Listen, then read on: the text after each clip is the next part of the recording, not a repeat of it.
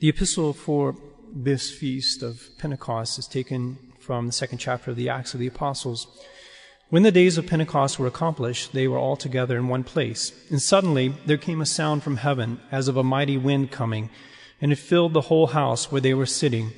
And there appeared to them parted tongues, as it were of fire, and it sat upon every one of them.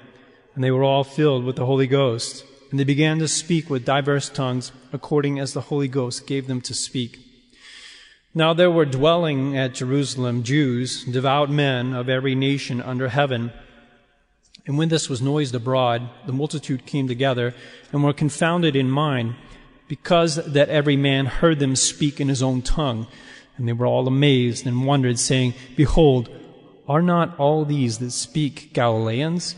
And how have we heard every man our own tongue, wherein we were born, Parthians and Medes and Elamites and inhabitants of Mesopotamia, Judea and Cappadocia, Pontus and Asia, Phrygia and Pamphylia, Egypt and the parts of Libya around Cyrene, and strangers of Rome, Jews also and proselytes, Cretes and Arabians. We have heard them speak in our own tongues the wonderful works of God. Please stand for the gospel. The gospel is taken from the 14th chapter of the Gospel of St. John. At that time, Jesus said to his disciples, If anyone love me, he will keep my word, and my Father will love him, and we will come to him and will make our abode with him. He that loves me not does not keep my words, and the word which you have heard is not mine, but the Father's who sent me. These things I have spoken to you, abiding with you. But the Paraclete, the Holy Ghost, whom the Father will send in my name, He will teach you all things, and bring all things to your mind, whatsoever I shall have said to you. Peace I leave with you, my peace I give unto you. Not as the world gives do I give unto you. Let not your heart be troubled, nor let it be afraid. You have heard that I said to you, I go away, and I come unto you. If you loved me, you would indeed be glad, because I go to the Father, for the Father is greater than I. And now I have told you before it came to pass, that when it shall come to pass, you may believe. I will not now speak many things with you, for the prince of this world comes, and in me he has not anything. But that the world may know that I love the Father, and as the Father has given me commandment, so do I. Please be seated. In the name of the Father, and of the Son, and of the Holy Ghost, amen. My dear faithful, some sermons are full of exhortation, while other sermons are full of instruction. The sermons that are full of exhortation are directed towards your heart, to move your heart to do certain things, whereas the sermons that are full of instruction are more directed to your mind, to instruct you about some aspect of the faith, help you understand, or more directed to help you understand something than to get you to do something. And, well, this sermon is definitely going to be one of those instruction sermons, a catechetical sermon. On this birthday of the Catholic Church, I want to teach you something about the Church. But, Father, you may say, well, all of your sermons are like that, really. I mean, if we think about it. Okay, well, that's pretty much true, but this sermon is going to be even more like that than normal. The instruction of this sermon comes in the form of a story, and that story starts with God before anything in the universe was created. There was a time when nothing existed but God, the Holy Trinity. And when we consider God in this way, before anything else came to be, we want to ask ourselves this question. What were the rights of God? And what were the duties of God? God existing alone in reality. What are his rights and what are his duties? Well, as far as his rights go, God has all rights. He has supreme rights. Life, liberty, happiness, whatever rights you can think about. What about God's duties? What was God obliged to do? If we think about God there in eternity, existing alone, what are his duties? What is he obliged to do? Can we say, well, God, There's certain things you have to do. Is God obliged to create angels? No. Is God obliged to create a universe?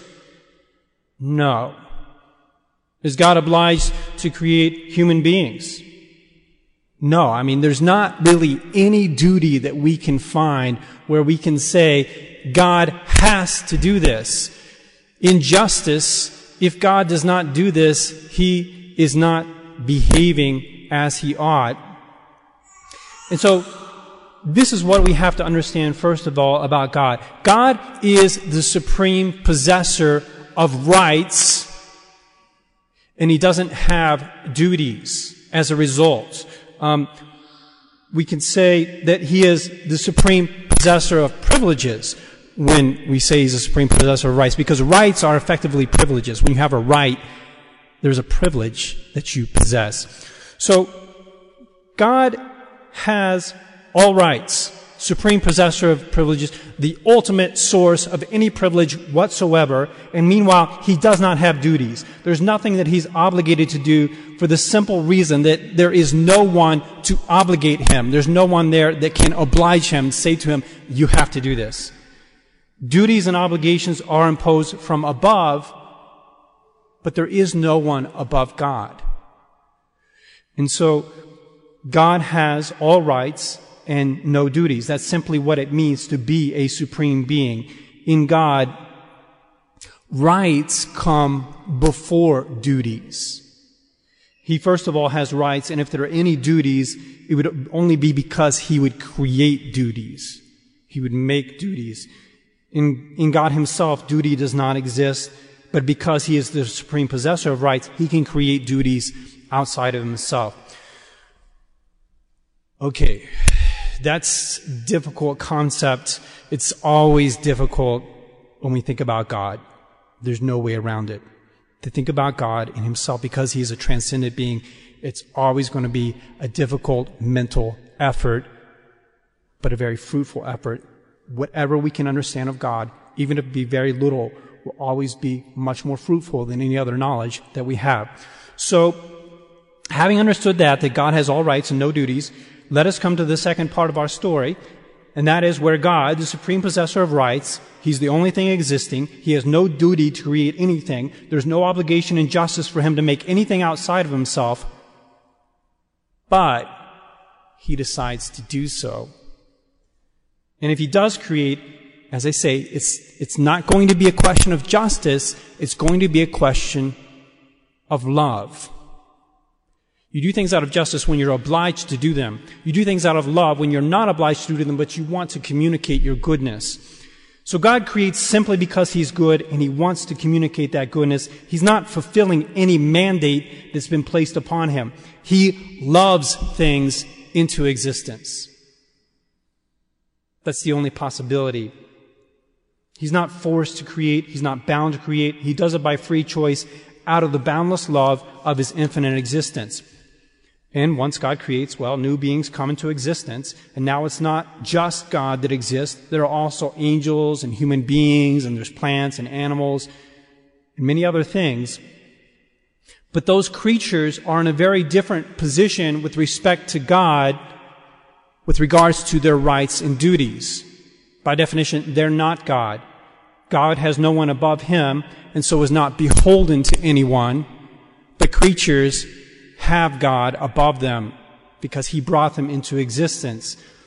And so whatever God creates has to be beholden to God just by the fact that it's created by God. No one can be in a position of a receiver without having duties to the giver. And it's impossible to be a greater receiver than one who receives the act of existence. There's not possibly anything you could receive more than being brought into existence. I mean, you think of all the things you receive in your life, you think, well, okay, what are those compared to actually being able to exist? Well, they're pretty minimal compared to being able to exist, because unless you exist, you really can't receive anything at all. So God gives us existence, and that's the greatest thing we receive, and we have duties to God as a result. And what that means for us is that while for God, rights become before duties, For us, duties come before rights. We first of all have duties because of the fact that the very inception of our existence, we have our existence received. We are creatures. We do not start off as right-bearing, eternally existing entities. We rather start off as nothing. Then an all-loving Creator brings us into existence. And therefore, from the first moment of our existence, we have these duties to our Creator. Because we've received our existence from Him, we have a duty to use that existence in the way that He's made us, in the way that He's planned. Since we're not at the origin of our existence, we have to act in accordance with the existence that we've been given. We have to live up to what God has created us to be and to do. What has He created us to do? I mean, we all know the answer to this question from the first pages of our catechism. This is one of the first things that we learn, that we're created to know, love, serve God in this life so as to be happy with Him in heaven. That's our duty. That's the very nature of our existence, the way God has designed us. He's made us for perfect happiness. Okay, well, what about our rights? What about our human rights? These rights that we're always loving to speak about today. People are absolutely obsessed with human rights. They don't speak about duties anymore. They only speak about rights as if humans are God, as if humans are possessors of rights independently of duties, even as if humans can create rights, make up rights, define rights, which of course only God can do.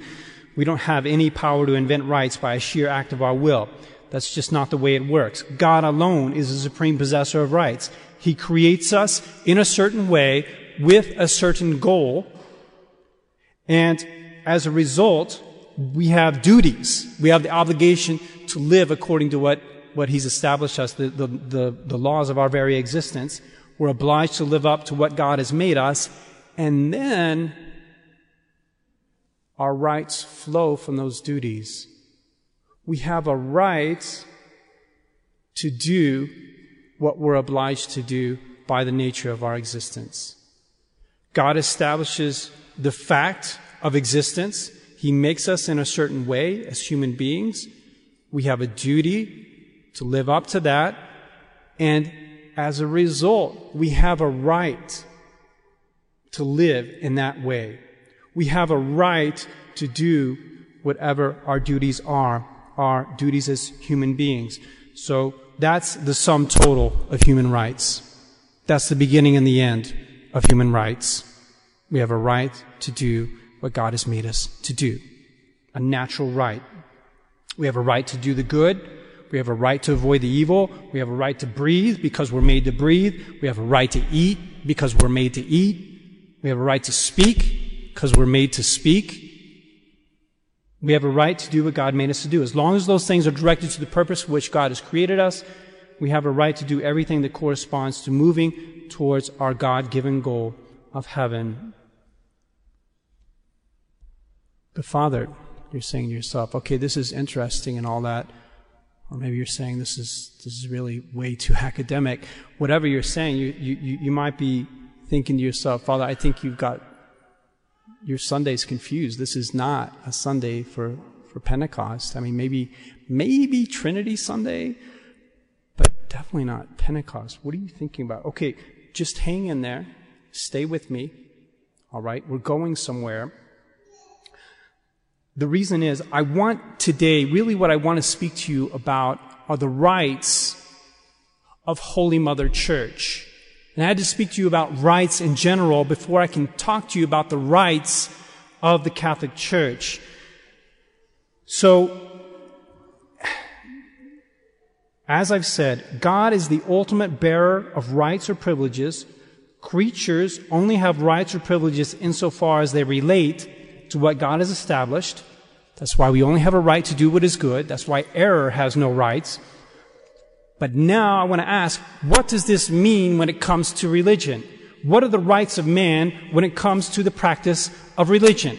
Well, this is where the payload comes in, and hopefully I can apply the principles that I've established in this sermon. the same principle holds true. We only have rights in relation to the duties that we've been given. And our duties flow from what God has established, from what He's created. He's the ultimate source of reality. What has God established in the realm of religion?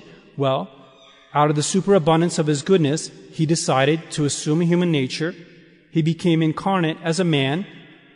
He chose not to marry any human woman, but He chose to wed Himself to the Catholic Church. He chose to make the Catholic Church His bride. And what this means is the one God who has existed from all eternity came on this earth. Yes, the God who is in control of all reality. He came on this earth. He established the Catholic religion as the one true religion in which all are to be saved. And once God does this, it becomes a duty for those who hear about and are instructed in the Catholic religion to enter the Church. And because the Catholic Church is the one bride of Christ, the Church alone, among all religions, has rights. No other religions have rights. Just like no human being has the right to create a different human nature, a different way of being human, so too, no person has the right to create a different way of doing religion and say that they have a right to act in that way, to do religion in that way. And if we deny this, if we say that it's not just the Catholic faith that has a right to exist, that other faiths also have a right to exist. The Buddhist religion has a right to exist, the Baptist religion has a right to exist. Any human, merely human-created religion has a right to exist. If we deny that, if we say that these other religions have a right to exist, we end up denying that God is the ultimate bearer of rights. That, in fact, humans are bearers of rights, supreme possessors of rights. And this is what happens today when people invent rights for religious worship. They claim that anyone can worship God in whatever way that they please. Or worse, that we have a right to invent the religion we choose. We have a right to worship whatever we want to worship in that religion. We have a right to worship in whatever way we please to worship. But no, there's no objective right for a Buddhist to be a Buddhist or a Baptist to be a Baptist. God has not established their religions. God has not condoned their religions. And all rights come from God. No human can manufacture rights to worship. So, as I say, to deny this is effectively to deny that the Catholic Church is the true Church, and unfortunately this is denied in practice, if not in theory, by very many in the Church today. And anyone who professes such a belief that the Catholic Church is the only religion that has the right to exist, they're immediately labeled with the title of fundamentalist. I call it a fundamentalist. It's just a nasty word today. Now, please understand, I'm just speaking about objective rights. I'm just speaking about what really exists in reality, what God has established. I'm not talking about the subjective dispositions of individual people. Objectively speaking, the Catholic religion is the only religion that has a right to exist. Objectively speaking, all human beings have a duty to seek out the true religion as far as they are able and enter the Catholic Church. Subjectively, there's many people out there who are very confused about religion and do not understand the rights of the Catholic Church. And in those cases, we have to be tolerant of their ignorance, yet without denying the rights of the Church. We do not force them to convert, because no one can be forced to convert. People can be forced in their bodies, but they can't be forced in their souls. No one can be forced in their heart to love something, although they can be put in handcuffs and forced to, be put in a cop car or something. But bodies can be forced, but not minds and hearts. That's why the Church has never condoned forcing people to be Catholic, even though Catholicism is the only religion that has a right to exist. Jihad is not a Catholic thing. It's a Muslim thing. So, my dear faithful, thanks be to God, we've come to the end of this catechetical exposition. You can breathe a sigh of relief, and hopefully you've understood something about the rights of the Church. And on this birthday of Holy Mother Church, let us be clear about this. There is only one God who is the source of all rights in heaven and on earth. Whatever he creates is the ultimate source of rights in this world. He created human beings. He gave them the right to pursue the goal for which he created them. He came on earth, he created the Catholic Church, and even wedded himself to that church, and therefore he endowed his bride, the church, with very special rights, the right to instruct nations, the right to guide all souls to heaven, and even the right to exist as a religion. And though we will often be in a position where we have to tolerate false religions, we must never hold that those religions have a right to exist. To do that would be to betray both our Lord and our Mother, the Church. So on this Pentecost Sunday of 2020, let us remember that the Catholic faith is the one true faith, that the Church alone can get us to heaven because she alone has those God-given rights. In the name of the Father, and of the Son, and of the Holy Ghost. Amen.